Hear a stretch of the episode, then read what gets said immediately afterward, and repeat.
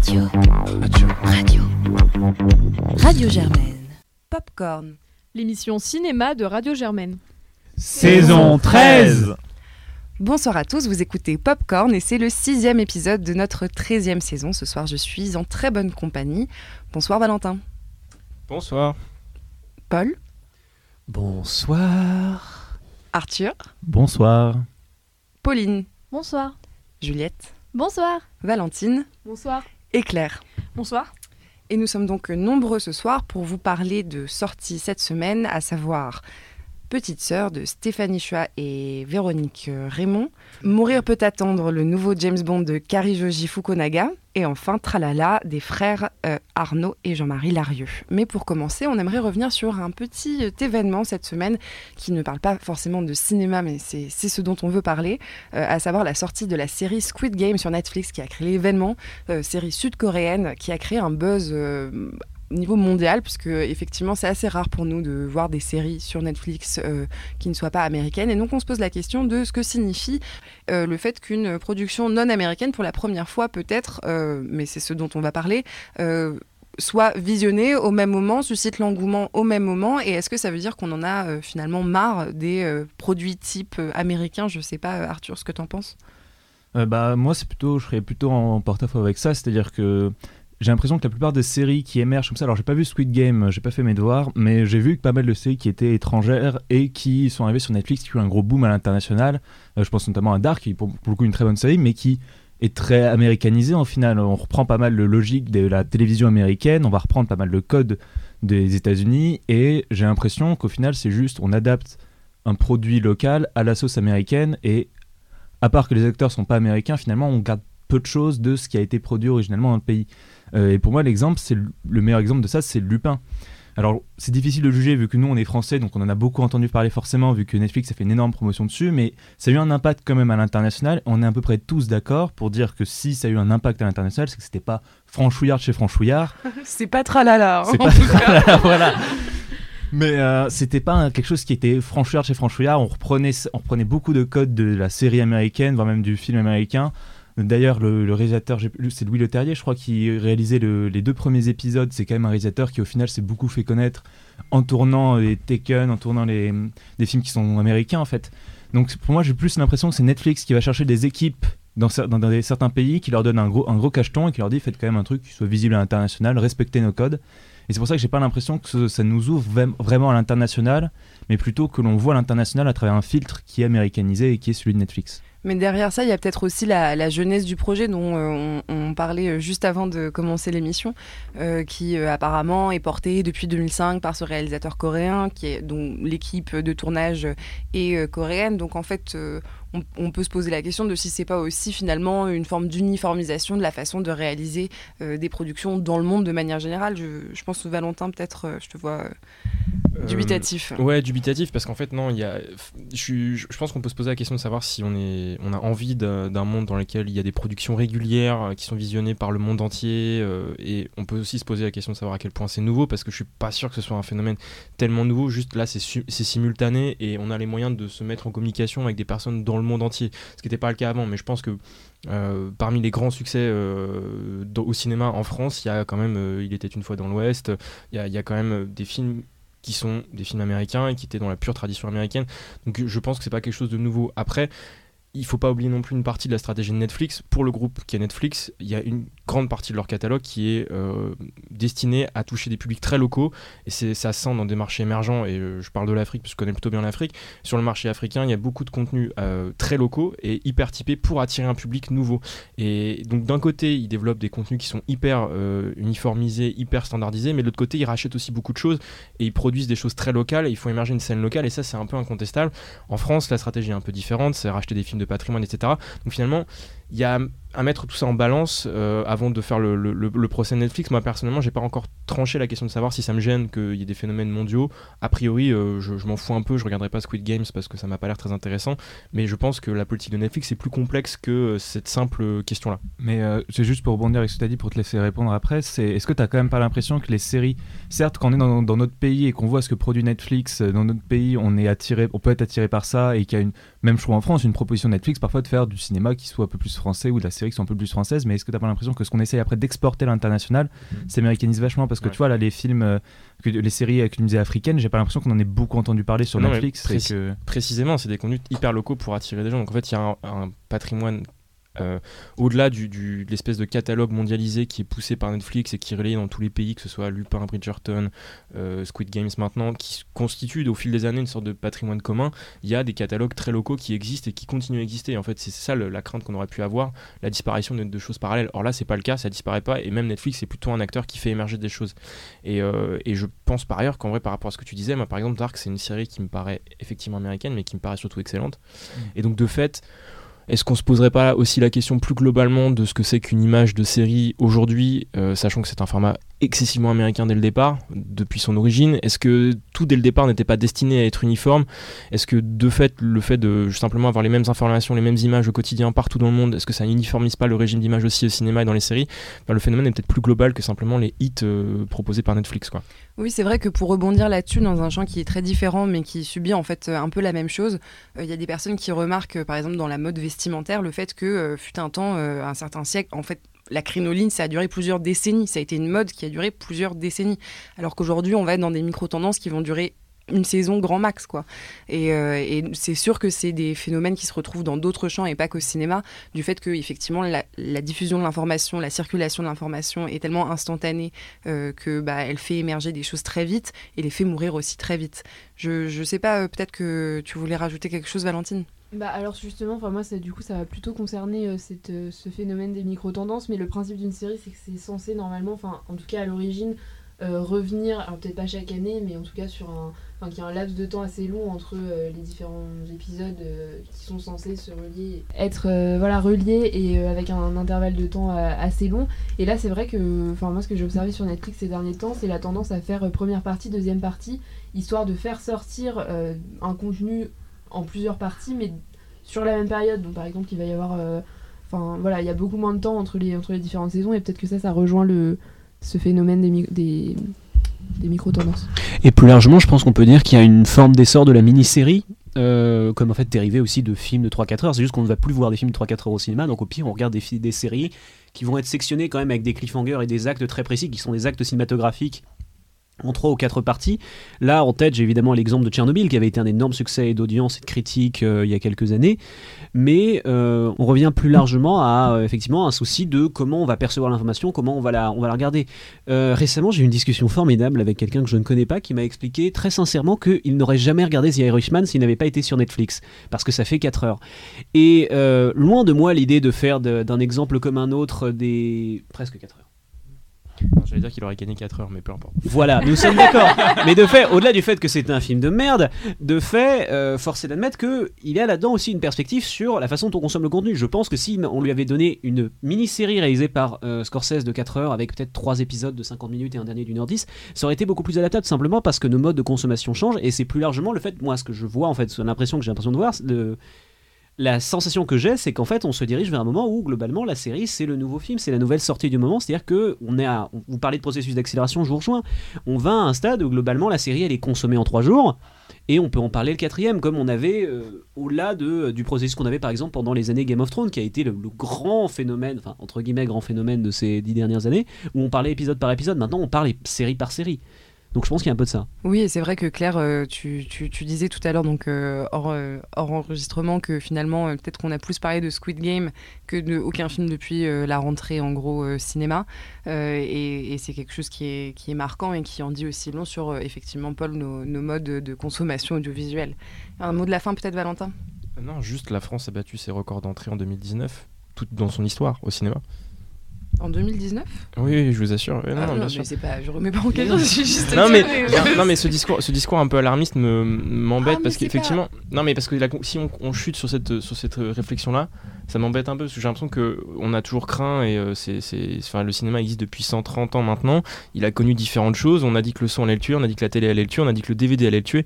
Bon bah maintenant c'est la série, euh, alors effectivement euh, ça change des choses dans les pratiques mais de fait moi la salle euh, de pour James Bond était pleine donc euh, Ah. bon. Après, c'est une situation qui est franco, je sais par après, c'est une situation qui est quand même franco-française, cette hausse des Oui, salles mais- de cinéma. Pas, on la retrouve pas par exemple aux États-Unis. Oui, mais il n'y a Et- jamais eu de culture cinéphile aux États-Unis, en fait. C'est-à-dire que euh, l'histoire même de la France a toujours été un pays cinéphile. Simplement, encore une fois, on s'en rendait pas compte avant. Et le désastre qui- qu'on peut, qu'on peut voir dans certains pays émergents, en fait, où il n'y a pas de cinéphilie, il n'y a pas de cinéphilie précisément parce qu'il n'y a pas de fond et parce qu'il n'y a pas d'histoire de la cinéphilie. Il n'y a pas La- d'histoire de la cinéphilie aux États-Unis, qu'est-ce qu'il faut pas entendre Mais je t'assure que c'est vrai. Dans les, non, mais dans les pratiques. débat, la non, non, mais dans les pratiques, les, les- non, mais les cinémas américains n'existent pas. N'existent plus et ça Enfin, fait longtemps. D'accord, mais tu peux pas dire que ça n'a jamais eu. Enfin, Non, mais il y a eu des on part films. sur un autre débat. Il y a eu beaucoup de films. Il y a eu, euh, le- enfin, je veux dire, la naissance d'Hollywood, le Star System, justement, tout le cinéma muet aux États-Unis. C'est personne n'est jamais allé dans des salles aux États-Unis. C'est ce que tu me dis. Ils ont juste fait Hollywood parce qu'ils avaient de l'argent. Je dis juste que les Américains ont toujours dépensé moins d'argent dans le cinéma que les Français, et ça c'est un truc historique. Donc en fait, Oui. notre situation n'a pas changé, la leur n'a pas tellement changé non plus. Les modalités évoluent, c'est tout. Je suis entièrement d'accord avec toi et c'est sans doute là-dessus qu'on va devoir euh, mettre fin à notre débat en espérant vous avoir euh, peut-être pas donné envie d'aller voir Squid Game. En tout cas, on espère que les réflexions qu'on a eues a pu euh, vous intéresser et on passe tout de suite au premier film de cette semaine, Petite Sœur, dont on écoute un extrait de la bande-annonce.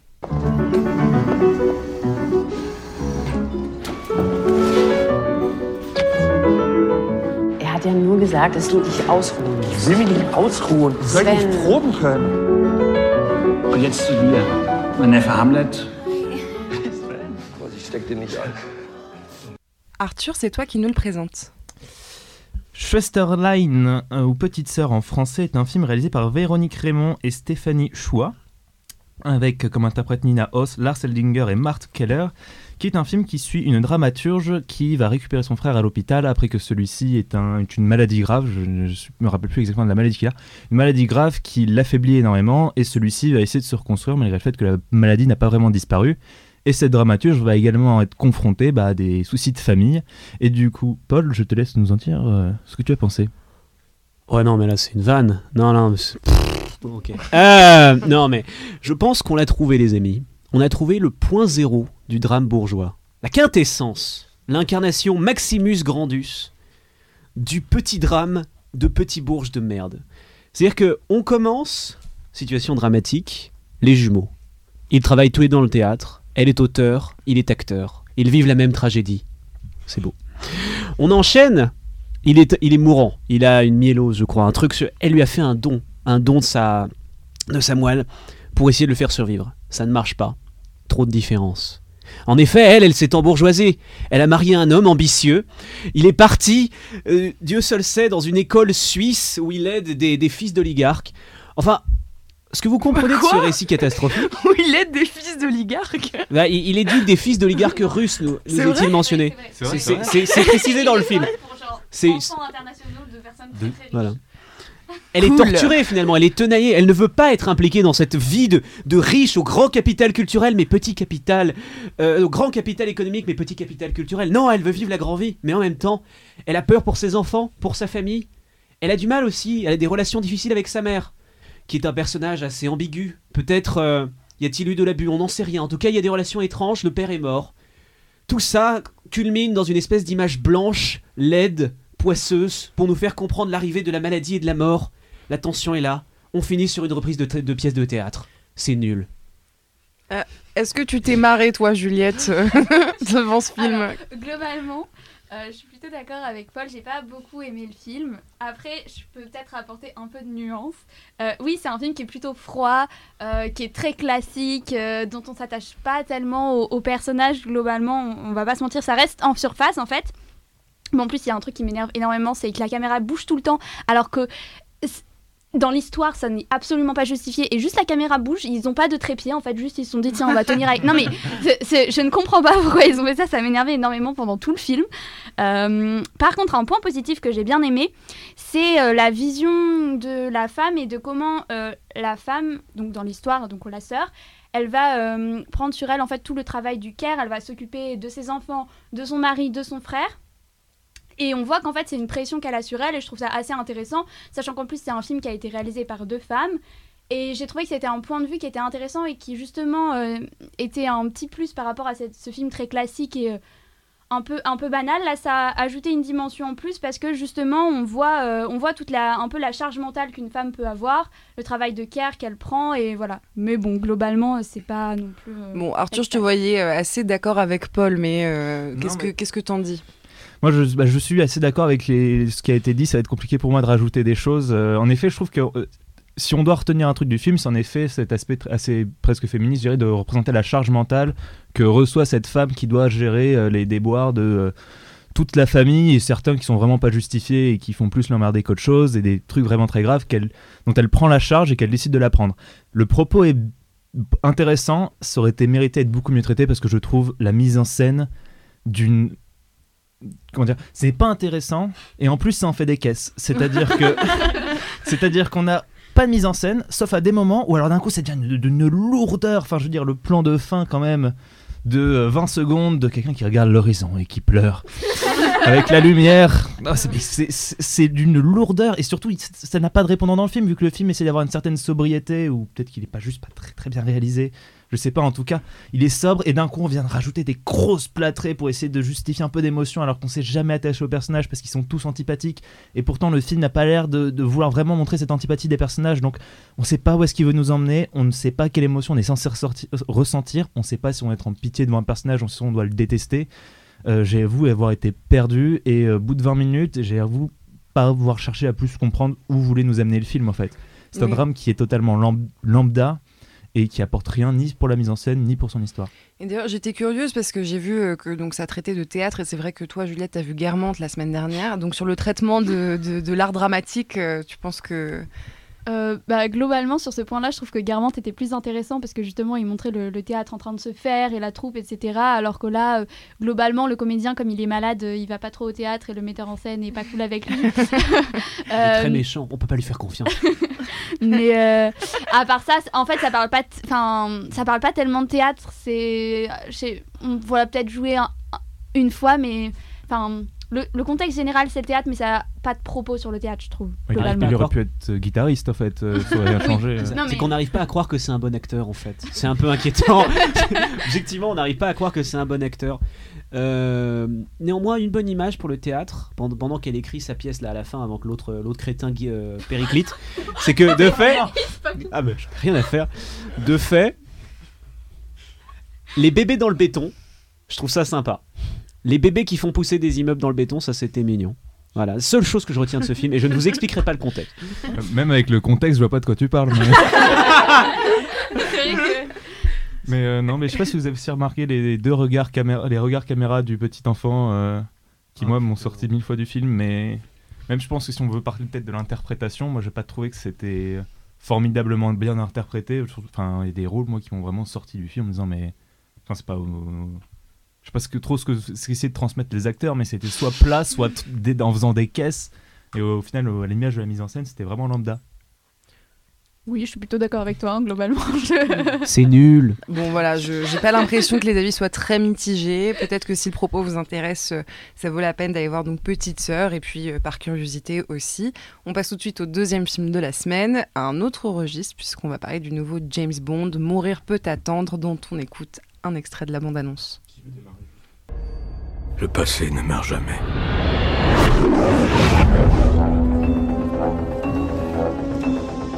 James, le destin nous réunit à nouveau. À présent, ton ennemi est mon ennemi. Il s'appelle Safin. Qu'est-ce qu'il veut? Et Valentin, c'est toi qui nous le présente. Oui, eh ben, ce sera une présentation assez concise. hein. Euh, James Bond euh, bah, sort de Spectre, globalement. On le reprend au même endroit, comme, euh, comme d'habitude. S'ensuit une longue séquence dont je ne dévoilerai pas l'issue parce qu'elle elle change absolument le- le reste du film. Mais globalement, il est obligé de sortir sa retraite pour euh, aller arrêter euh, un méchant type qui veut faire exploser la planète. Voilà, je ne sais pas quoi dire de plus sur, cette, euh, sur ce résumé. Je pense que c'est globalement le résumé de tous les James Bond. C'est pas faux. Est-ce que, est-ce que Claire, tu veux, tu veux commencer? Ouais, Euh, alors moi, j'avoue, je suis assez partagée sur ce nouvel opus euh, d'une saga que, que moi j'ai plutôt globalement beaucoup aimé. Je pense que Daniel Craig pourra été mon James Bond, euh, comme peut-être beaucoup de gens qui ont pu grandir avec lui. Quand même, mine de rien, c'est, enfin, ça fait 12 ans qu'il est dans ce rôle, donc euh, 12 ou 15, je sais plus, mais, mais, mais du coup, ça fait quand même quelque chose de, voir, de le voir faire son chant du cygne à l'écran. Moi, ce qui m'intéresse, c'est un film que globalement je trouve assez inégal. Je trouve qu'il a un, un gros ventre mou et qui pourrait vraiment durer 20 minutes de moins. que les personnages, enfin les personnages et différentes relations sont également euh, d'intérêt inégaux, mais c'est un film qui pourtant m'intéresse assez, enfin vraiment profondément parce que dans la manière dont il va essayer de se dépêtrer avec ce mythe de James Bond, donc déjà à la fois avec euh, bah, le fait qu'il est obligé de conclure euh, cinq, quatre films, donc déjà ça c'est pas rien, d'apporter une conclusion satisfaisante à un mythe et au moins il a le courage de, vraiment proposer quelque chose de sans ambiguïté, vraiment de proposer une vraie fin, donc ça c'est déjà quelque chose qu'on peut saluer, mais aussi eh bien évidemment reprendre sur ses épaules ce grand mythe, cette grande figure euh, de James Bond, donc euh, qui euh, qui après des acteurs et des acteurs a eu le temps de se construire, euh, se construire une histoire, une symbolique, une symbolique à l'écran qui à laquelle il fait plus ou moins hommage de manière plus ou moins subtile. Euh, sachant que voilà, c'est un personnage qui a beaucoup évolué, ça a été des articles, on a eu des articles et des articles euh, là-dessus récemment, mais bon, c'est un, personnage qui a, qui a émergé dans un contexte de guerre froide où évidemment le rapport au bien au mal était souvent très manichéen, où il y avait quelque chose, enfin il y a quelque chose de, vraiment, c'était le chevalier blanc de la reine qui allait, je sais pas, combattre la liberté, bref. Et là, enfin, et ce Daniel Craig là qui a évolué, enfin qui ont essayé d'un peu de faire évoluer cette figure du de l'agent secret vers quelque chose d'un peu plus ambigu dans un monde euh, post euh, post 11 septembre où la menace est souvent plus euh, plus insidieuse, plus de l'intérieur. après divers scandales qui ont notamment l'affaire Snowden qui ont évidemment un peu entaché la réputation des services secrets. Donc voilà, trouver, essayer de voir un peu comment est-ce qu'il essaye de jouer avec tout ça dans le film. Évidemment, du coup, je dis rien, de précis parce que j'ai pas envie de, trop spoiler non plus. C'est des sujets qu'il aborde et qui qu'il traite plus ou moins bien. Il y a aussi évidemment le fait que c'est un personnage qui à la base est ultra macho, en tout cas au moins dans les bouquins, dans les films euh, plus ou moins, même si parfois ça a été monté en épingle, mais globalement c'est quand même, euh, quand même euh, voilà le symbole du virilisme, etc. Et donc là, qui- qu'ils essayent aussi de traiter en introduisant un nouveau personnage, quelqu'un qui va a priori reprendre sa relève. Et c'est là que je suis plus partagée parce que je trouve que c'est au final, c'est le film, euh, bizarrement, le James Bond le plus humain que j'ai vu, le plus drôle aussi. C'est la première fois que je vois des scènes qui sont vraiment drôles. Il y a vraiment quelque chose de burlesque. Euh, c'est pas juste lui qui a sa petite punchline un peu légère. Euh, c'est la scène aussi. D'ailleurs, il n'y a pas une scène de sexe dans ce film. Euh, Enfin bref, c'est marrant parce qu'il y, a- y a vraiment énormément de. Enfin, il va vraiment humaniser ce personnage et au final, toute cette espèce d'héritage qu'il va reprendre, il va pas forcément s'en occuper. Il va plutôt botter en touche pour au final donner une, conclusion à James Bond, mais pas à 007, puisqu'en fait, euh, c'est fait assez clair que ça, c'est fait assez clair dans le film que euh, c'est deux entités séparées. Et donc c'est là que ça me déçoit un peu. Voilà, donc je pense que j'ai été extrêmement vrai. Je vais surtout dire que globalement, les meilleures 10 min- meilleures minutes du film, c'est au final les moments où il va être léger, où il va être dans un moment, un pur moment d'actionneur avec Anna de Armas, euh, donc euh, qui sont une scène avec Cuba qui est vraiment très très vraiment très drôle, très enjouée, très légère. Et, et c'est peut-être ça qui m'a manqué en fait un peu de voilà un truc un peu un peu plus simple parce que euh, au final c'est un film qui essaie de dire énormément de choses. On peut pas lui reprocher d'essayer, mais parfois c'est un peu lourd et un peu confus quoi. Bah, euh, sur cette euh, idée de d'humaniser que c'est le James Bond le plus humain, je serais d'accord avec toi à la réserve près que pour moi c'est en fait le James Bond le plus mielleux et mièvre que j'ai vu.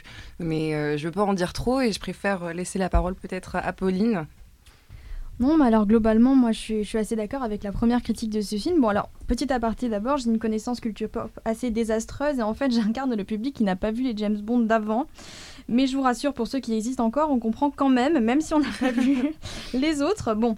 Mais sinon, alors, j'ai aimé beaucoup de choses, moi, globalement, quand même, euh, notamment la première partie, euh, car pour moi, elle est vraiment réussie avec un bon équilibre entre check- checklist, en fait, de tout ce qu'on retrouve dans les Ja- James Bond d'habitude, euh, et en même temps, une mise en scène et un chef-op qui fait un travail assez dingue, j'ai trouvé.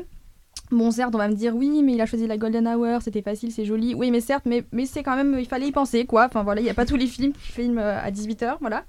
Donc, bref. Euh, on... a aussi de très très beaux mouvements de caméra, selon moi, et du coup, un très beau mélange de genres, parce qu'au début, on n'a pas l'impression d'être dans un James Bond. Pour moi, j'étais plus dans un film d'horreur, j'avais trouvé ça euh, très, très rafraîchissant pour le coup, et on a des mouvements même de 360 degrés que j'ai trouvé chouette, parce qu'après, je suis interprète, moi, vous savez, voilà. J'ai l'impression que c'est vraiment le temps qui s'écoule, tout ça. Bon bref, j'avais trouvé ça sympa. Euh, j'ai trouvé aussi la scène de, bataille au début euh, assez rafraîchissante avec euh, Anna de, de, de Armas, je sais pas comment ça se dit, bon bref. Mais là où je rejoins, c'est vraiment chouette parce qu'on a l'impression que cette première femme, donc c'est une, enfin c'est une femme vraiment qui incarne en gros le à pile, voilà, enfin vraiment, elle, incarne la femme que James Bond aurait pu euh, voilà, avoir pour lui. Finalement, il se passerait entre eux et je trouve que là, on est dans une bonne déconstruction du personnage. Euh, et en fait, l'autre truc que je voudrais souligner, c'est que le travail de la couleur a été pour moi très très bien fait. C'est-à-dire que les scènes où il est avec donc Madeleine, qui est peut-être son, son amour de toujours, on peut, dire ça, euh, sont quand même T'as pas vu les autres films ah, ah, ben ouais, mais bon, non, enfin pas son amour de toujours, mais j'ai bien compris, euh, j'ai bien compris que voilà. Oui. Bon, finalement, c'est elle.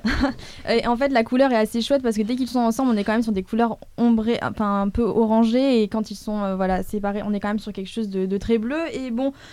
Voilà, c'est c'est simple, mais ça fonctionne encore une fois. Ce que j'ai pas aimé en revanche, c'est quand même la deuxième partie du film, qui est très très longue, et pour moi, on a eu des seconds rôles qui n'ont pas du tout été, euh, pas du tout été travaillés. C'est ultra bête parce que en fait, on se concentre sur ce, ce James Bond qui est à la retraite, mais les autres, euh, typiquement Mar- Rami, euh, comment s'appelle? Ah oui, Rami Malek est vraiment très très très mauvais. Euh, C'est-à-dire qu'en fait, il adopte une expression de visage et il la garde pendant 1h15. Autant vous dire que c'est assez long. Euh, et finalement, voilà, on a, on a euh, même un personnage euh, féminin qui aurait pu être vraiment génial, interprété par Lasha Lynch, qui finalement n'est pas très bon. Dernière chose, c'est heureusement que ce scénario qui est quand même moyen, on va pas, on va pas se leurrer, enfin moi j'ai trouvé ça moyen quand même, qui est soutenu par une musique de Hans Zimmer que j'ai trouvé globalement excellente, même s'il il révolutionne pas les, œuvres, enfin voilà, il, a, il fait du Hans Zimmer quoi, mais on aime bien et en, vrai, en vrai ça fait du bien. Oui, je te rejoins sur la musique parce que j'ai détesté le générique.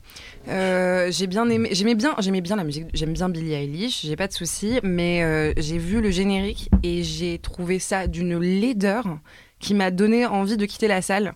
Euh, ce qui est compliqué quand c'est le générique et ce qui est compliqué quand euh, le générique est ce que je préfère généralement dans les James Bond.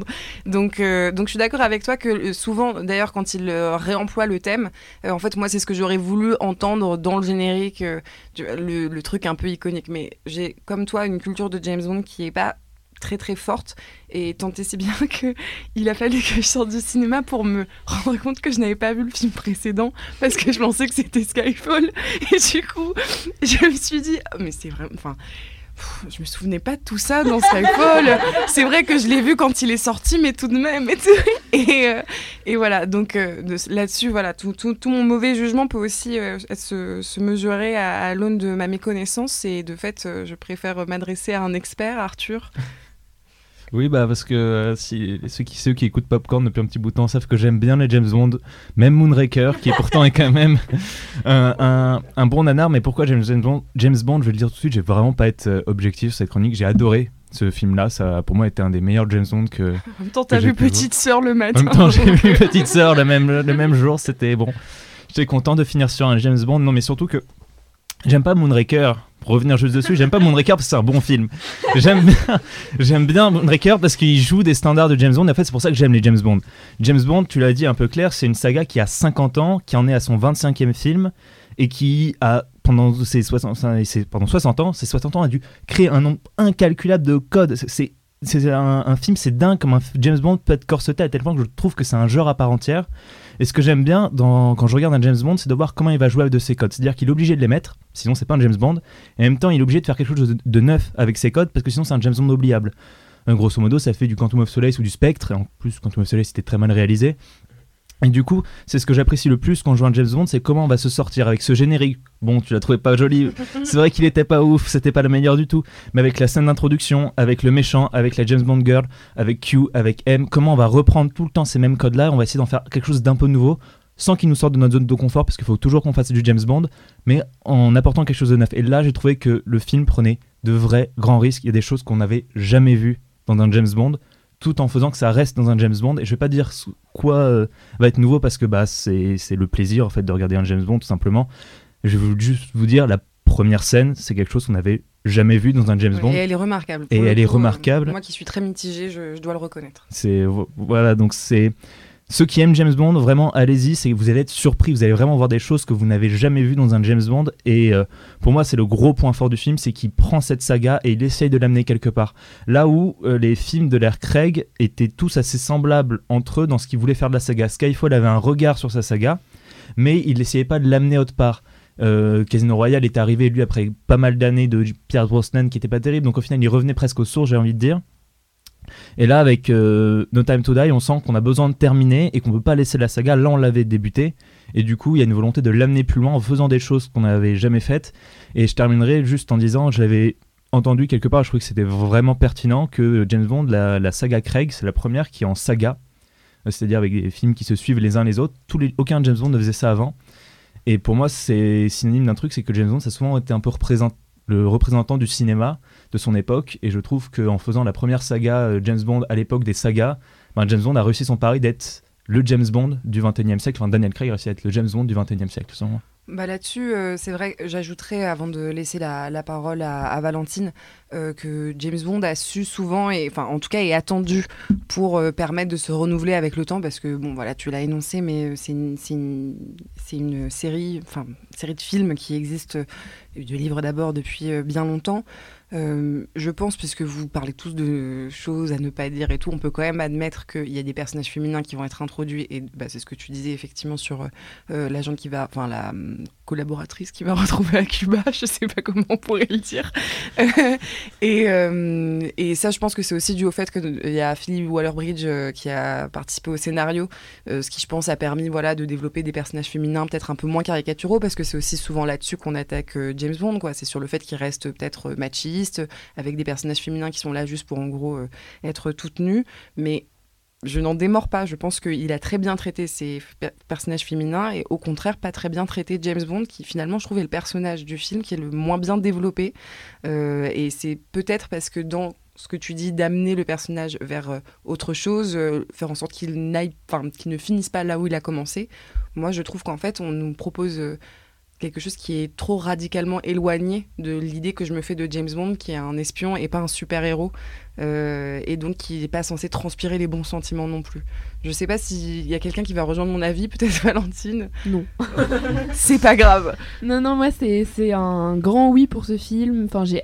Je suis assez d'accord avec vous. C'est alors moi j'ai vu que les, les James Bond avec euh, Daniel Craig, donc euh, j'ai une culture James Bond qui est assez superficielle, assez récente, mais le c'est un de mes préférés. euh, Enfin le dernier un de mes préférés. Alors je vais pas répéter tout ce que vous avez dit sur euh, la mise en scène, etc.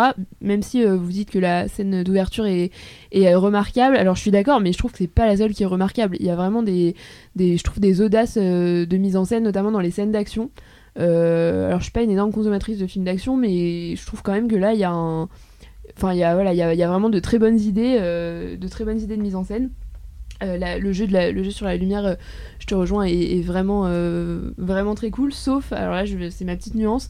Il y a une, tout un passage, je ne spoil rien, mais qui se passe en Italie au début, et j'ai trouvé que ce passage était assez, qu'il y avait un problème de lumière et que c'était beaucoup moins beau que, et beaucoup moins méticulé que le reste du film. Bref, pourquoi j'ai adoré ce film? Parce que, comme vous l'avez dit, c'est le, c'est un James Bond, comme tu l'as dit, c'est un univers extrêmement normé. C'est un univers total et euh, ce James Bond un peu euh, de ce James Bond euh, de l'achèvement, c'est un peu un là on a un peu un James Bond guépard qui voilà qui voit tout son monde s'écrouler et qui est enfin c'est c'est la- c'est l'adieu de, bah, c'est le chant du cygne comme tu as dit Claire et et je trouve que ça c'est assez bien représenté parce que on a une, forme une forme parfaite mais parfaite au sens où elle est achevée. Enfin pour moi c'est vraiment le film total avec un- une mise en scène assez exceptionnelle un travail sur la photographie qui est génial euh, sur la musique enfin on a, vraiment tout ce qu'il faut. Euh, et puis on a une, euh, beaucoup de références à plein de registres. Il y a aussi euh, beaucoup de, références à d'autres films dans le dans ce James Bond là on a euh, voilà beaucoup de choses qui sont à mon avis euh, très bien finies dans ce film. Donc euh, moi je me suis pas du tout ennuyée en 2h43 et euh, pour répondre à une critique qui est souvent faite et j'ai lu quelques, quelques critiques sur les personnages secondaires euh, moi, je trouve que justement, il y avait une galerie de personnages secondaires qui était effectivement pas du tout creusée. Donc, il y avait le chercheur euh, un peu ambigu, il y avait cette espionne euh, jouée par Anna de euh, qui nous a tous, je pense, beaucoup, beaucoup marqué. Mais tous ces personnages pas très développés, pour moi, ils servaient à une à, voilà à mettre en valeur justement le personnage de James Bond qui s'en va et qui laisse sa place non seulement à au personnage de Nomi qui pour moi euh, enfin fait de très belles promesses et moi j'ai vraiment hâte de voir euh, la suite euh, qui ne sera pas du coup James Bond mais la suite de, l'histoire de l'agent 007 toute cette galerie de personnages qui qui voilà fait permet à, Daniel Craig de tirer sa révérence et et, voilà et puis évidemment la fin très audacieuse qui m'a beaucoup plu aussi Bah écoute, peut-être que Valentin, euh, pour finir ce tour de table, et euh, j'ajouterais que euh, malgré les critiques que je fais pour interrompre les éloges, il y a effectivement de très belles choses et j'espère que vous le retenez de, de tout ce qui est dit et je pense que Valentin va... va Tu es en train de te euh, dédire au fur et à mesure. Non, non, Terrible. mais je j'admets que si personne n'est prêt à dire quelque chose de négatif, euh, Ouais. moi je suis suffisamment euh, emmerdante pour le faire. Voilà. Bah, c'est tout à ton honneur. Moi, je, je ne m'aventurerai pas là. Non, j'ai passé un très bon moment. Je me suis pas ennuyé, effectivement. Je pense que le référentiel, c'est dire bon, je vais voir un James Bond. Ça dure 2h45. J'ai pas perdu. Pas, avoir, j'ai pas eu le sentiment d'avoir perdu une seule minute de ce film. C'est plutôt un bon ressenti euh, pour démarrer. Et non, c'est un film que j'ai trouvé. Hyper touchant euh, paradoxalement et je m'attendais pas à pouvoir dire ça. Je trouve que le scénario est peut-être le meilleur que j'ai pu voir dans un James Bond probablement dans sa complexité dans ce qu'il dessine du personnage et des personnages principaux parce qu'il y a deux vrais personnages principaux et je me suis surpris à aimer les assez doux bon peu importe Euh, je trouve qu'en fait ce qui est triste c'est que c'est que la saga s'achève à l'anti enfin disons à l'antithèse de là où l'avait démarré Casino Royale c'était un film qui était basé sur le jeu euh, symboliquement thématiquement et même dans sa construction là c'est un film qui est à tout l'inverse euh, un film où, le jeu se, dé, se dénoue et où James Bond apparaît tout le temps hors, hors temps, hors tempo. Il n'a pas l'air de comprendre quoi que ce soit à ce qui se passe et je trouve que c'est super beau parce que c'est un film du passé. Tu parlais du fait qu'il n'y a, pas de- a pas de scène de sexe. Mais en fait, non, parce que la scène de sexe, elle est dans Spectre en fait. Et, euh, et le film là ne fait que rappeler ce qui s'est passé avant, ne fait que rappeler euh, les, les, les antagonistes qui ont pu exister, ce qui a pu se, se, défaire entre temps. Euh, le, le- fait, le film il ne parle que de ce qui a déjà disparu et je trouve que c'est hyper beau. Euh, c'est hyper beau. Alors la, D- la DA est vraiment top, mais je trouve que ça fait pas non plus. Enfin, ça fait le taf sans plus. J'ai vu des choses chez Nolan notamment qui ressemblent beaucoup à ça en termes de photos. Mais, euh, mais je trouve que c'est vraiment un film mélancolique au sens propre du terme. Et je trouve ça très très beau pour, euh, pour, euh, pour un film et pour un film d'action et pour terminer une saga. Je veux dire, ça, c'est une très belle leçon de comment on termine une saga. Euh, coucou Marvel. Euh, et sinon, thématiquement, je trouve que c'est un film qui est aussi vachement intéressant parce que hyper moderne dans sa représentation de la guerre et je trouvais que James Bond parfois était un peu ringard dans ses scènes d'action euh, dans les des, an- des antagonistes qu'il pouvait construire dans les intrigues qu'il pouvait construire. Là l'ennemi tu l'as dit aussi clair là-dessus c'est hyper prégnant l'ennemi est absent. C'est presque le premier film dans la cyberguerre pour, euh, pour James Bond. C'est une des premières fois que je vois vraiment représenter ce que c'est qu'un conflit où on ne voit pas son adversaire où toute abstraction euh, enfin où toute idée de destruction est complètement abstraite. On ne sait pas ce que veut le personnage principal opposé si ce n'est une espèce d'ambition personnelle absurde. Enfin on a complètement déconstruit l'idée de guerre en tant que, vraiment que truc physique et c'est dit dans le film de manière explicite les, bons sont pas des bons les méchants sont pas des méchants. Tout est entre deux et je trouve que c'est euh, vraiment euh, formidable. Il y a notamment une scène à la fin. Moi j'étais très frustré de pas avoir eu ma scène d'action précisément pour les raisons que je viens d'énoncer. Je pense que la scène d'action encore une fois elle n'existe pas pendant longtemps dans le film pour des raisons très claires. Mais on a un sursaut d'orgueil sur la fin. Il y a quand même une longue séquence d'action et, euh, et je trouve qu'elle est top et elle est filmée très paradoxalement beaucoup comme un jeu vidéo. Euh, C'est-à-dire qu'il y a la sensation d'acouphène, on est à deux doigts de sentir au fur et à mesure les dégâts que subit James Bond dans la manière dont c'est cadré, dont c'est monté. Et je trouve que ça en dit beaucoup sur la manière dont le film est hyper moderne dans sa, mise en scène et c'est une vraie réussite esthétique aussi. Donc euh, bah, je suis sorti à peu près conquis en fait, j'ai pas de reproches à faire alors que c'est une saga qui à la base, en dehors de, des meilleurs Craig, ne me parle pas énormément. Donc, euh, donc voilà, allez le voir et évidemment je, je vais pas en rajouter mais je suis amoureux d'Anna de Armas évidemment. Bon, bah écoutez, je pense que là-dessus, euh, on, vous aura sûrement convaincu, en tout cas je l'espère malgré moi, euh, d'aller voir Mourir peut attendre, euh, le dernier James Bond, et d'en profiter pour en voir plein d'autres. Et on finit nous-mêmes notre émission avec le troisième film de cette semaine, en beauté ou non à voir, avec Tralala, dont on écoute un extrait de la bande-annonce.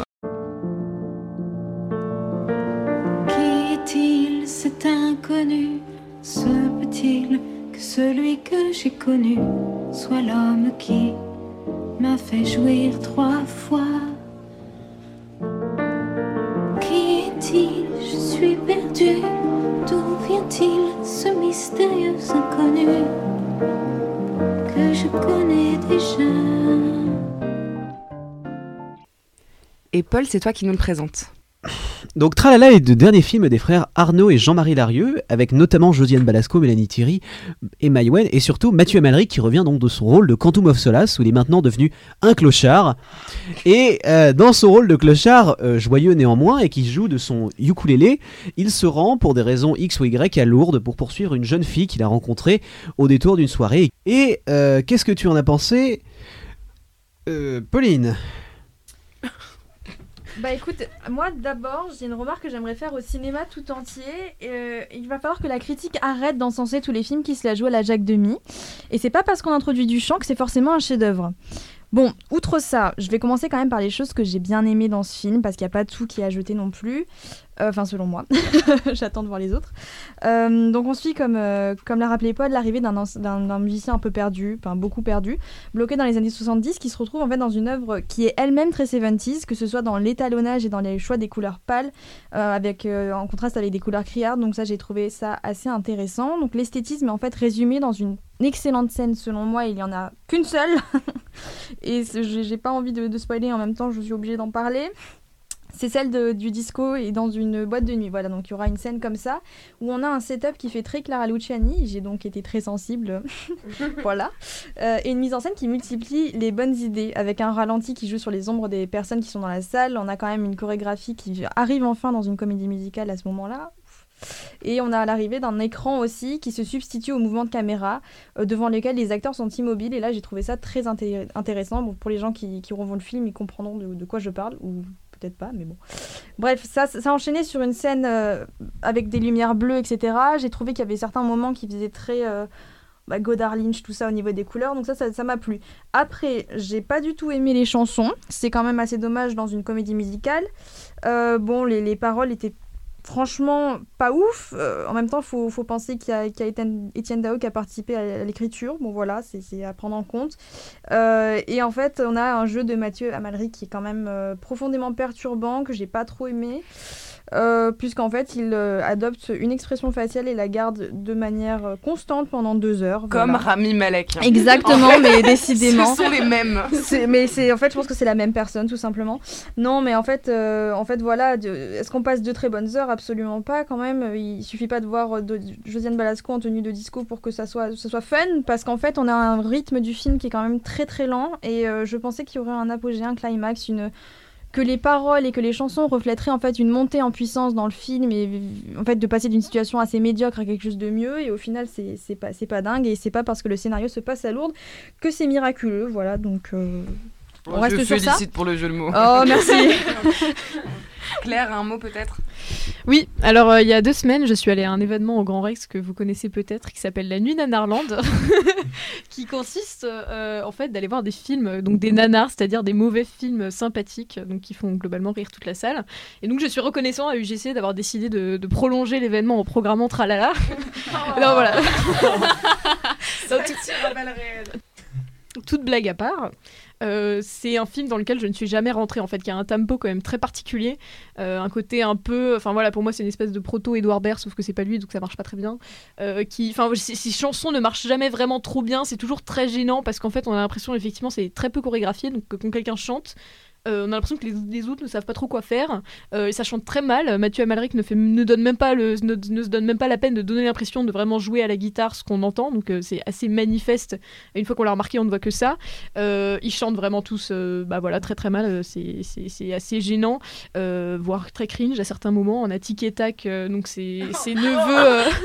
vous voyez de qui je parle Tic et Tac, ses neveux qui rappent, ces genres de, de voilà de de, de, de- pseudo, je sais pas, c'est Big Flo et Oli, on va dire, euh, pour le dire, qui veulent partir en Australie et qui euh, qui rappent euh, et c'est ça vra- vraiment ça marche pas très bien. Au-delà de ça, le scénario est, est vraiment, enfin, assez vite quoi. Enfin, au-delà du fait de dire bon bah voilà, c'est un mec qui a vu une fois une meuf dans la rue et qui décide de la suivre à l'autre bout de la France et tout le monde trouve ça que trouve que c'est un grand geste romantique. Le fait que toutes les femmes tombent à ses pieds, même quelqu'un qui a deux fois la mo- enfin qui à un moment on suppose que c'est sa fille et qui a la moitié de son âge.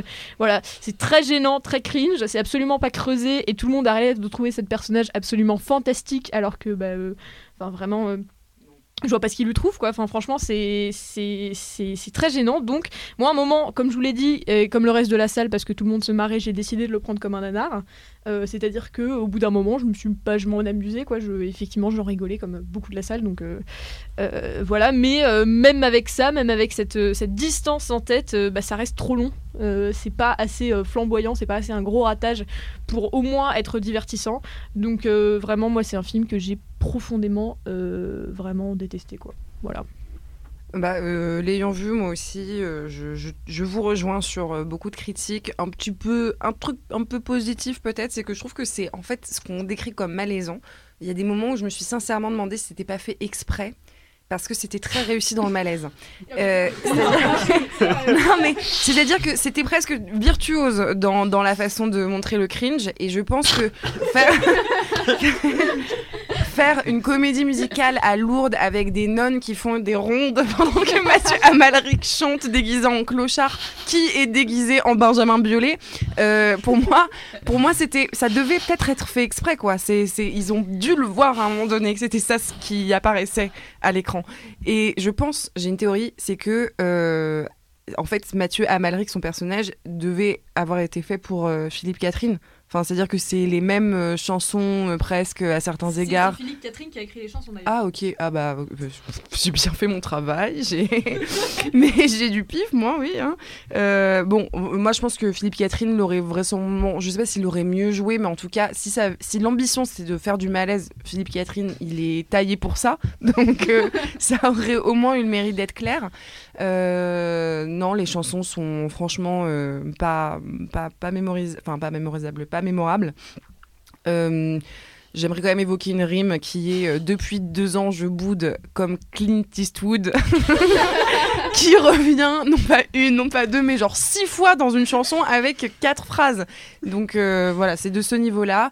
Je suis d'accord avec toi, il y a eu un moment où je me suis dit Ah, et pourquoi pas C'était à partir euh, de, de la scène euh, dans une salle de disco et effectivement il y a une sorte d'effet où il y a deux personnes qui sont comme devant un écran et comme nous-mêmes on était au cinéma, bah, on avait l'impression que c'était des personnes dans la salle. Enfin, c'est vrai que ça c'était c'était pourquoi pas, pourquoi le faire, je sais pas, mais pourquoi ne pas le faire puisque c'était assez réussi. Et je trouve que la séquence qui s'ensuit est assez amusante parce que pour le coup, il y a vraiment ce côté très assumé de l'artificialité de la comédie musicale euh, où en gros ils vont courir euh, en chantant, euh, monter les étages. Il va y avoir des scènes les plus burlesques aussi. Parce que moi, j'ai rien contre les comédies musicales et j'ai rien contre le fait que souvent c'est cliché et un peu gnangnan.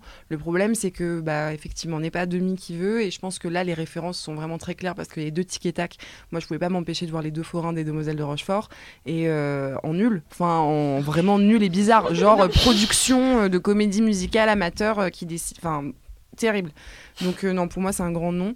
À part si, à part si vraiment, moi je pense qu'il est, possible que tout ce qu'on trouve de défaut à ce film ait été mûrement réfléchi. Je sais pas Juliette si, si tu partages cette théorie. Euh, alors, je sais pas si je partage cette théorie, en tout cas, je partage votre avis sur le film. Euh, globalement, pourtant, moi, j'adore les comédies musicales. C'est vraiment un genre qui me plaît, donc j'étais, je partais avec des bons a priori. Enfin, voilà, pas de souci. Euh, sauf que dans une comédie musicale, a priori, les acteurs doivent jouer. Et là, franchement, je suis désolée, mais le jeu. non, mais je suis désolée, mais vraiment, enfin, j'y croyais pas un seul moment, zéro moment, vraiment. Euh, ensuite, les acteurs doivent chanter, mais je suis désolée, mais enfin, ça peut être beau les acteurs qui chantent, et mais ils peuvent chanter bien. Enfin, je sais pas, dans les comédies musicales de Christophe Honoré, enfin, je sais pas, ça le fait. Ils dévoilent un peu leur faiblesse, mais c'est mélodique. Enfin, là, je enfin. Là, c'est compliqué. Là, je trouve qu'ils chantaient pas très bien et ils ne dansent presque pas. Donc bon, la comédie musicale a quand même assez peu d'intérêt. Euh, le scénario est hyper, euh, enfin, est un peu illogique. Pareil, c'est des choses qui me dérangent pas forcément quand on arrive à rentrer dans l'univers parce que l'univers esthétique est très beau. On a envie d'y rentrer, c'est original, c'est bien fait, on a envie d'y rentrer, mais en fait juste, on n'y arrive pas parce que euh, les personnages sont caricaturaux. Euh, vraiment, enfin, je veux dire, euh, les deux ados dont on parlait, enfin, c'est- risible. À un moment donné, ils leur ont mis un bob, genre on a capté que les jeunes mettaient des bobs maintenant. non mais vraiment mais c'est c'est la, la- mais la caricature la plus totale de toutes les de tous les personnages en fait c'est des stéréotypes donc on ne peut pas s'attacher à eux Euh, et le, le scénario, enfin je veux dire, euh, quelle, quelle personne, euh, quel SDF en fait, il voit une personne dans la rue, il se dit tiens je vais prendre le TGV jusqu'à Lourdes, enfin je veux dire un, Il laisse toujours, il commande des bières, il les laisse toujours Voilà, après ça- une non, gorgée. me- Et je suis là, mais le type est démuni et dans le besoin. Et bref, ça me. Mais pareil, on ne sait pas ce qu'il fait de l'argent qu'il récolte. Quand, quand, il, quand il chante une chanson, il se met à avoir 30 balles d'un seul coup pour une chanson. Enfin, je. De merde. voilà, non mais c'est. Voilà. Donc en fait, c'est vraiment ce qui. c'est dommage parce qu'il y a un univers dont on, a, enfin, on aurait envie de rentrer dedans, on aurait envie que ça nous plaise, ça marche pas du tout. Voilà. Euh, bah, Paul, euh, je sais pas si toi tu veux euh, venir euh, finir de brosser le portrait. Alors, euh, moi surtout, ce qui m'a frappé, c'est qu'on donc, on avait une thématique euh, quand on était à Cannes, j'espère que vous avez tous écouté les émissions, c'est qu'il y avait une espèce de recrudescence de films français sur des cinquantenaires autour desquels batifolaient un certain nombre de femmes qui avaient la moitié de leur âge. Bon, généralement, c'était centré autour de la personnalité assez charismatique de Denis Podalides, mais de fait, C'est Avec- vrai qu'il est charismatique. nous sommes d'accord. Et surtout, surtout quand il joue Philippe Roth, alors là, une, une montagne de sexe. Mais de fait, euh, au-delà de tout ça, euh, là, c'est à peu près la même chose, mais la version avec Mathieu Amalric qui chante mal. C'est pas un problème en soi, parce que tu l'as dit, je suis d'accord avec toi sur le fait qu'il y a pas beaucoup de doutes sur le fait que la, sur, sur le fait sur le fait sur le fait sur le fait. Il y a pas beaucoup de doutes que la majorité euh, des effets esthétiques cringe sont intentionnels que tout est dans le décalage permanent le au cinquième degré, je viens de faire un clin d'œil au cas où les spectateurs n'aient pas entendu. de radio, je le rappelle pour. euh, mais, mais de fait, de fait, il y a une espèce de clin d'œil permanent et assez insupportable de on sait que c'est faux, on a vu Jacques Demy, c'est formidable, Jacques Demy aussi c'était surfait, on va le surfaire mais à l'infini. En plus, ils ont des masques Covid, tout ça, un petit vent de fraîcheur, on est bien entre nous, sauf que non, on n'est pas bien entre nous parce qu'on n'est pas là, en fait, on n'a pas envie d'être là et laissez-nous partir. Donc, euh, ça, ça dure quand même très longtemps en plus. Il y a, des, il y a certains musicaux, qui, numéros musicaux, vous l'avez précisé, qui s'éternisent. Il y en a certains qui me font rire. Moi, j'ai beaucoup aimé Mélanie Laurent dans un supermarché qui chante sur, les, sur Mathieu Amalric. Moi, je trouvais ça très beau. C'est le seul, le seul moment que j'ai trouvé un peu tolérable parce que la mise en scène est cohérente et qu'il y a un espèce de grand aplat de bleu derrière qui me, me rassure. Au-delà de ça, j'aime bien le bleu. Me rappelle de les ça- entrailles de ma mère. Au-delà de ça, euh, vraiment ça va nulle part. Il y a Denis Lavant, mais ils en font rien. Et Ah quand oui, t'as un ça, Denis c'est un Lavant, gâchis. tu peux pas ne pas en faire quelque chose. Parce que moi j'aime bien Denis Lavant. Et là il est là un peu, puis il disparaît, puis il Et est en plus, il remplacé. ressemble vraiment à un clochard de Lavant, donc lui donner pour une fois un rôle de mendiant, ça avait beaucoup de sens. Vraiment, je- Tous les acteurs de la création auraient pu jouer un rôle de clochard à part Mathieu Amalric selon toi, c'est ça la- Euh, mais non, mais, mais tu as- mais juste, je sais pas, on aurait vraiment dit comment s'habille un clochard euh, avec un foulard en soie et une veste un peu large? Enfin, c'est n'importe quoi. Pour moi, c'est vraiment, c'est terrible.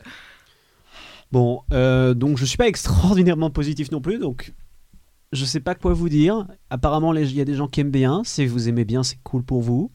Je crois qu'ici, on a tous détesté. Donc, euh, c'est un peu le mot de la fin. C'est comme beaucoup de comédies musicales.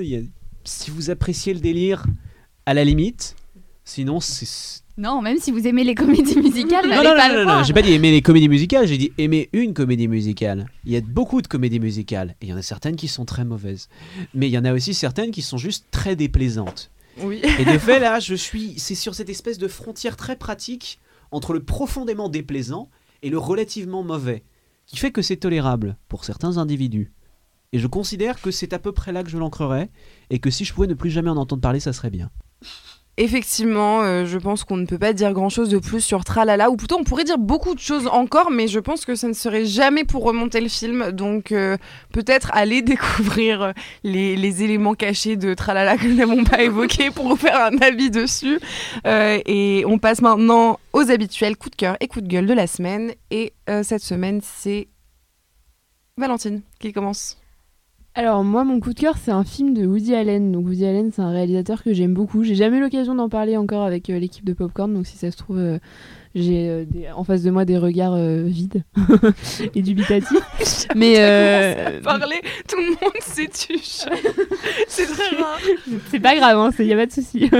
Mais euh, donc je suis allée voir un film de Woody Allen parce que euh, parce que bah, il passait euh, à la Filmothèque, donc je suis allée le voir, euh, qui est Annie Hall, donc est un de ses alors c'est pas son premier film, c'est pas son premier long métrage, mais c'est un des, des films du début de sa de sa carrière.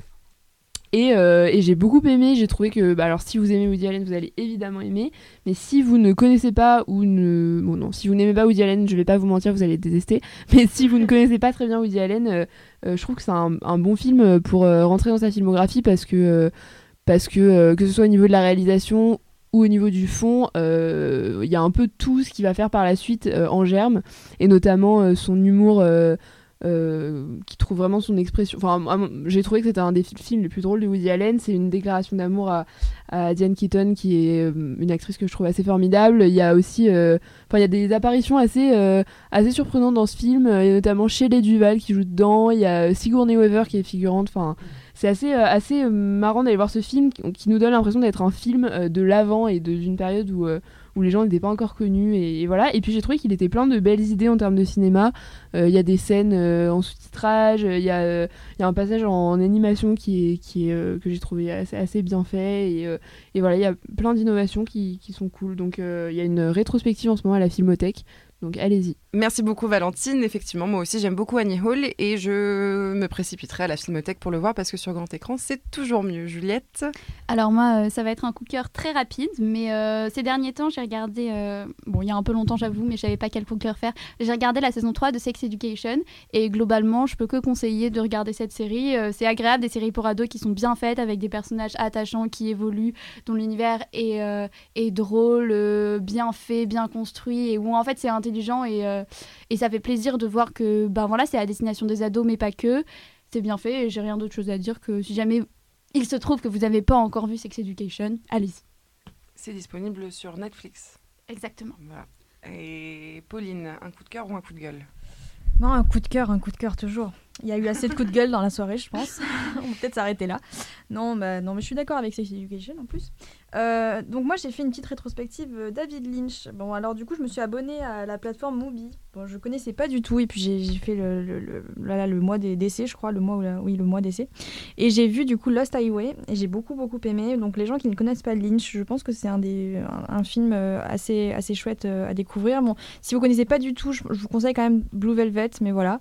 Et, et je trouve que c'est c'est deux films qui résument véritablement le voilà l'approche du réalisateur. Et sur Mubi, donc on a Lost Highway, et on a aussi pas mal de ses courts métrages. Donc c'est assez intéressant puisque c'est quand même un, un réalisateur surréaliste et du coup ses courts métrages en disent beaucoup sur lui. Donc voilà mon coup de cœur. Merci beaucoup, très intéressant. Arthur Oui. Euh, moi, j'ai profité de- de- d'un d'un après-midi où j'ai gardé ma cousine pour rattraper des vieux films d'enfance que j'aimais bien et je me suis remis le Pôle Express et j'avais envie d'en parler parce que c'est un film du coup de Robert Zemeckis qui était sorti en 2004-2005 et qui vient d'une il fait partie d'une trilogie où Robert Zemeckis a essayé de d'innover dans l'animation par ordinateur et l'animation surtout euh, réaliste qui était un, quelque chose qui n'avait jamais été vraiment fait à l'avance. Alors c'est pas tant pour les qualités des films, moi j'aime beaucoup le Pôle Express, mais j'avoue que les autres films qu'il a fait à côté à cette période-là, j'ai beaucoup moins aimé. Mais je trouve que c'est des films qui sont super passionnants parce qu'on était à une époque où on n'arrivait pas encore à faire ce qu'il avait fait à ce moment-là, c'est-à-dire qu'on était 5-6 ans avant Avatar, c'est-à-dire que les visages réalistes en images de synthèse, on n'avait jamais réussi à faire ça. Les films totalement en images de synthèse, c'était très compliqué à cette époque-là de faire quelque chose de crédible. Et euh, Zemeckis s'est retrouvé avec ça, il a essayé d'innover plein de choses, et je trouve ces films fascinants parce que c'est comme un carnet de brouillon où quelqu'un qui n'avait aucune idée de comment on pouvait marcher essayer d'imaginer plein de choses. Alors il y a des choses qui marchent pas du tout, euh, des plans qui fonctionnent pas, et d'autres qui sont super inventifs qu'on voit plus trop aujourd'hui parce que finalement on n'a pas pris ces voies-là. Mais je trouve que c'est un magnifique carnet de brouillon de ce qui est devenu plus tard l'animation par ordinateur, l'animation surtout réaliste par ordinateur. Et du coup, c'est un cool euh, déjà à voir quand on est enfant, mais aussi quelque chose d'intéressant à regarder quand on a un regard un peu plus critique sur l'animation aujourd'hui. Donc euh, ni un coup de cœur ni un coup de gueule, un peu euh, entre les deux, une recommandation et c'est vrai que c'est intéressant. Paul, un coup de cœur aussi? Oui, bien sûr. Alors, après la, critique qu'on a fait de Candyman, en fait, la, semaine dernière, je me suis replongé, à mon grand désespoir, dans l'œuvre de Clive Barker, qui est un auteur que j'aime beaucoup, beaucoup, qui a notamment euh, réalisé par ailleurs Hellraiser, que vous avez peut-être vu. C'est le film avec les, euh, avec les démons sadomaso, c'est assez formidable. Mais là, je vais plutôt vous conseiller un bouquin de lui que j'ai du coup relu et qui est assez formidable, qui s'appelle Weaveworld. Et je ne saurais pas vous dire quel est le nom de la traduction française, et qui raconte l'histoire du euh, caché dans un tapis, caché dans un grenier quelque part en Nouvelle-Angleterre. Et de là se lance toute une espèce de course-poursuite très étrange pour réaccéder à l'intérieur du tapis, pour essayer d'échapper à une, une sorcière très maléfique. Enfin, c'est de la fantaisie horrifique comme on l'aime bien, c'est très efficace, ça dure genre 600 pages. Il y a une galerie assez géniale de personnages, et objectivement, je ne peux que vous le conseiller. Merci beaucoup pour une fois qu'on a un bouquin, ça fait plaisir. Valentin Ouais, très rapidement, je continue sur ma lancée des coups de cœur euh, très académiques. Euh, je veux parler d'un Hitchcock que personne n'a vu que peu de gens ont vu, je pense, qui n'a pas été retenu dans, son, panthéon, qui s'appelle À l'Est de Shanghai, euh, qui est sorti en 1931. Euh, c'est un film qui est très très bizarre, très à part dans la filmographie de Hitchcock. C'est un de ses premiers non muets. Et euh, c'est un film très léger sur euh, une relation de couple, euh, de, de, un couple de, deux trentenaires qui s'embarquent sur un, une croisière pour vivre un peu la grande vie qu'ils n'ont pas vécue jusqu'ici, qui tombent respectivement amoureux de deux personnes très différentes, et puis qui règlent un peu tout ça au fur et à mesure du film parce que les deux relations se passent mal. C'est hyper bien écrit, c'est pas brillamment filmé parce que c'est encore très balbutiant. On sent que Hitchcock est pas dans son élément, dans son élément et que c'est un film de producteur plus que de réalisateur. Mais c'est vachement intéressant. Et puis surtout, c'est un, de ces films très bizarres qui sont sortis entre la fin des années 20 et le début des années 30, qui sont ni muets ni parlants et qui du coup jonglent avec les deux. C'est très intéressant à regarder euh, avec un point de vue euh, moderne. Bah génial, moi j'en apprends euh, beaucoup ce soir, donc j'ai hâte de voir ça. Claire, pour finir peut-être? Ouais, pas très inspiré du coup pour ce coup de cœur. Donc je vais vous conseiller un film euh, si vous avez envie d'avoir un peu plus de Daniel Craig euh, maintenant qu'il a fini euh, ses James Bond. c'est Logan Lucky qui est un film de Steven Soderbergh, donc avec également Adam Driver. Donc qui est un film sur un, braquage, donc qui raconte l'histoire des des donc qui sont qui sont une, une une famille qui est un peu une famille de galériens qui a un peu la réputation d'être d'être d'avoir vraiment très peu de chance, euh, qui décide un jour de faire un braquage tout simplement avec euh, un Daniel Craig à contre-emploi, euh, notamment par rapport à son rôle de James Bond qui est vraiment euh, merveilleux. Il a, il a les, les- les cheveux jaunes poussins, c'est c'est vraiment très très drôle. Et vraiment, il a un chant qui s'amuse à faire des accents dès qu'il joue des Américains. Enfin, c'est c'est vraiment très savoureux. Et, et mine de rien, en plus d'être un film qui est, qui est très, qui est qui, en apparence assez léger et en fait assez intelligent dans sa manière de réinventer les codes du braquage, évidemment de la part de Steven Soderbergh qui a réalisé les, les Ocean, enfin les Ocean, euh, toute cette série là qui a pratiquement inventé ce genre ou en tout cas l'a réinventé. Euh, c'est assez intelligent puisque là on a vraiment euh, quelque chose de complètement en miroir inversé avec le luxe, et l'opulence des Ocean. Donc au final c'est un film qu'on ne voit pas passer et qui, qui en plus pas si pas si bête que ça. Donc voilà. Eh ben merci beaucoup, encore une découverte pour moi, donc je sais ce que je vais faire de mon week-end. Merci beaucoup de nous avoir écoutés, c'est la fin de notre émission. On espère que ça vous a plu, que ça vous aura donné des idées et des envies. Je vous dis à la semaine prochaine, bonsoir. Bonsoir.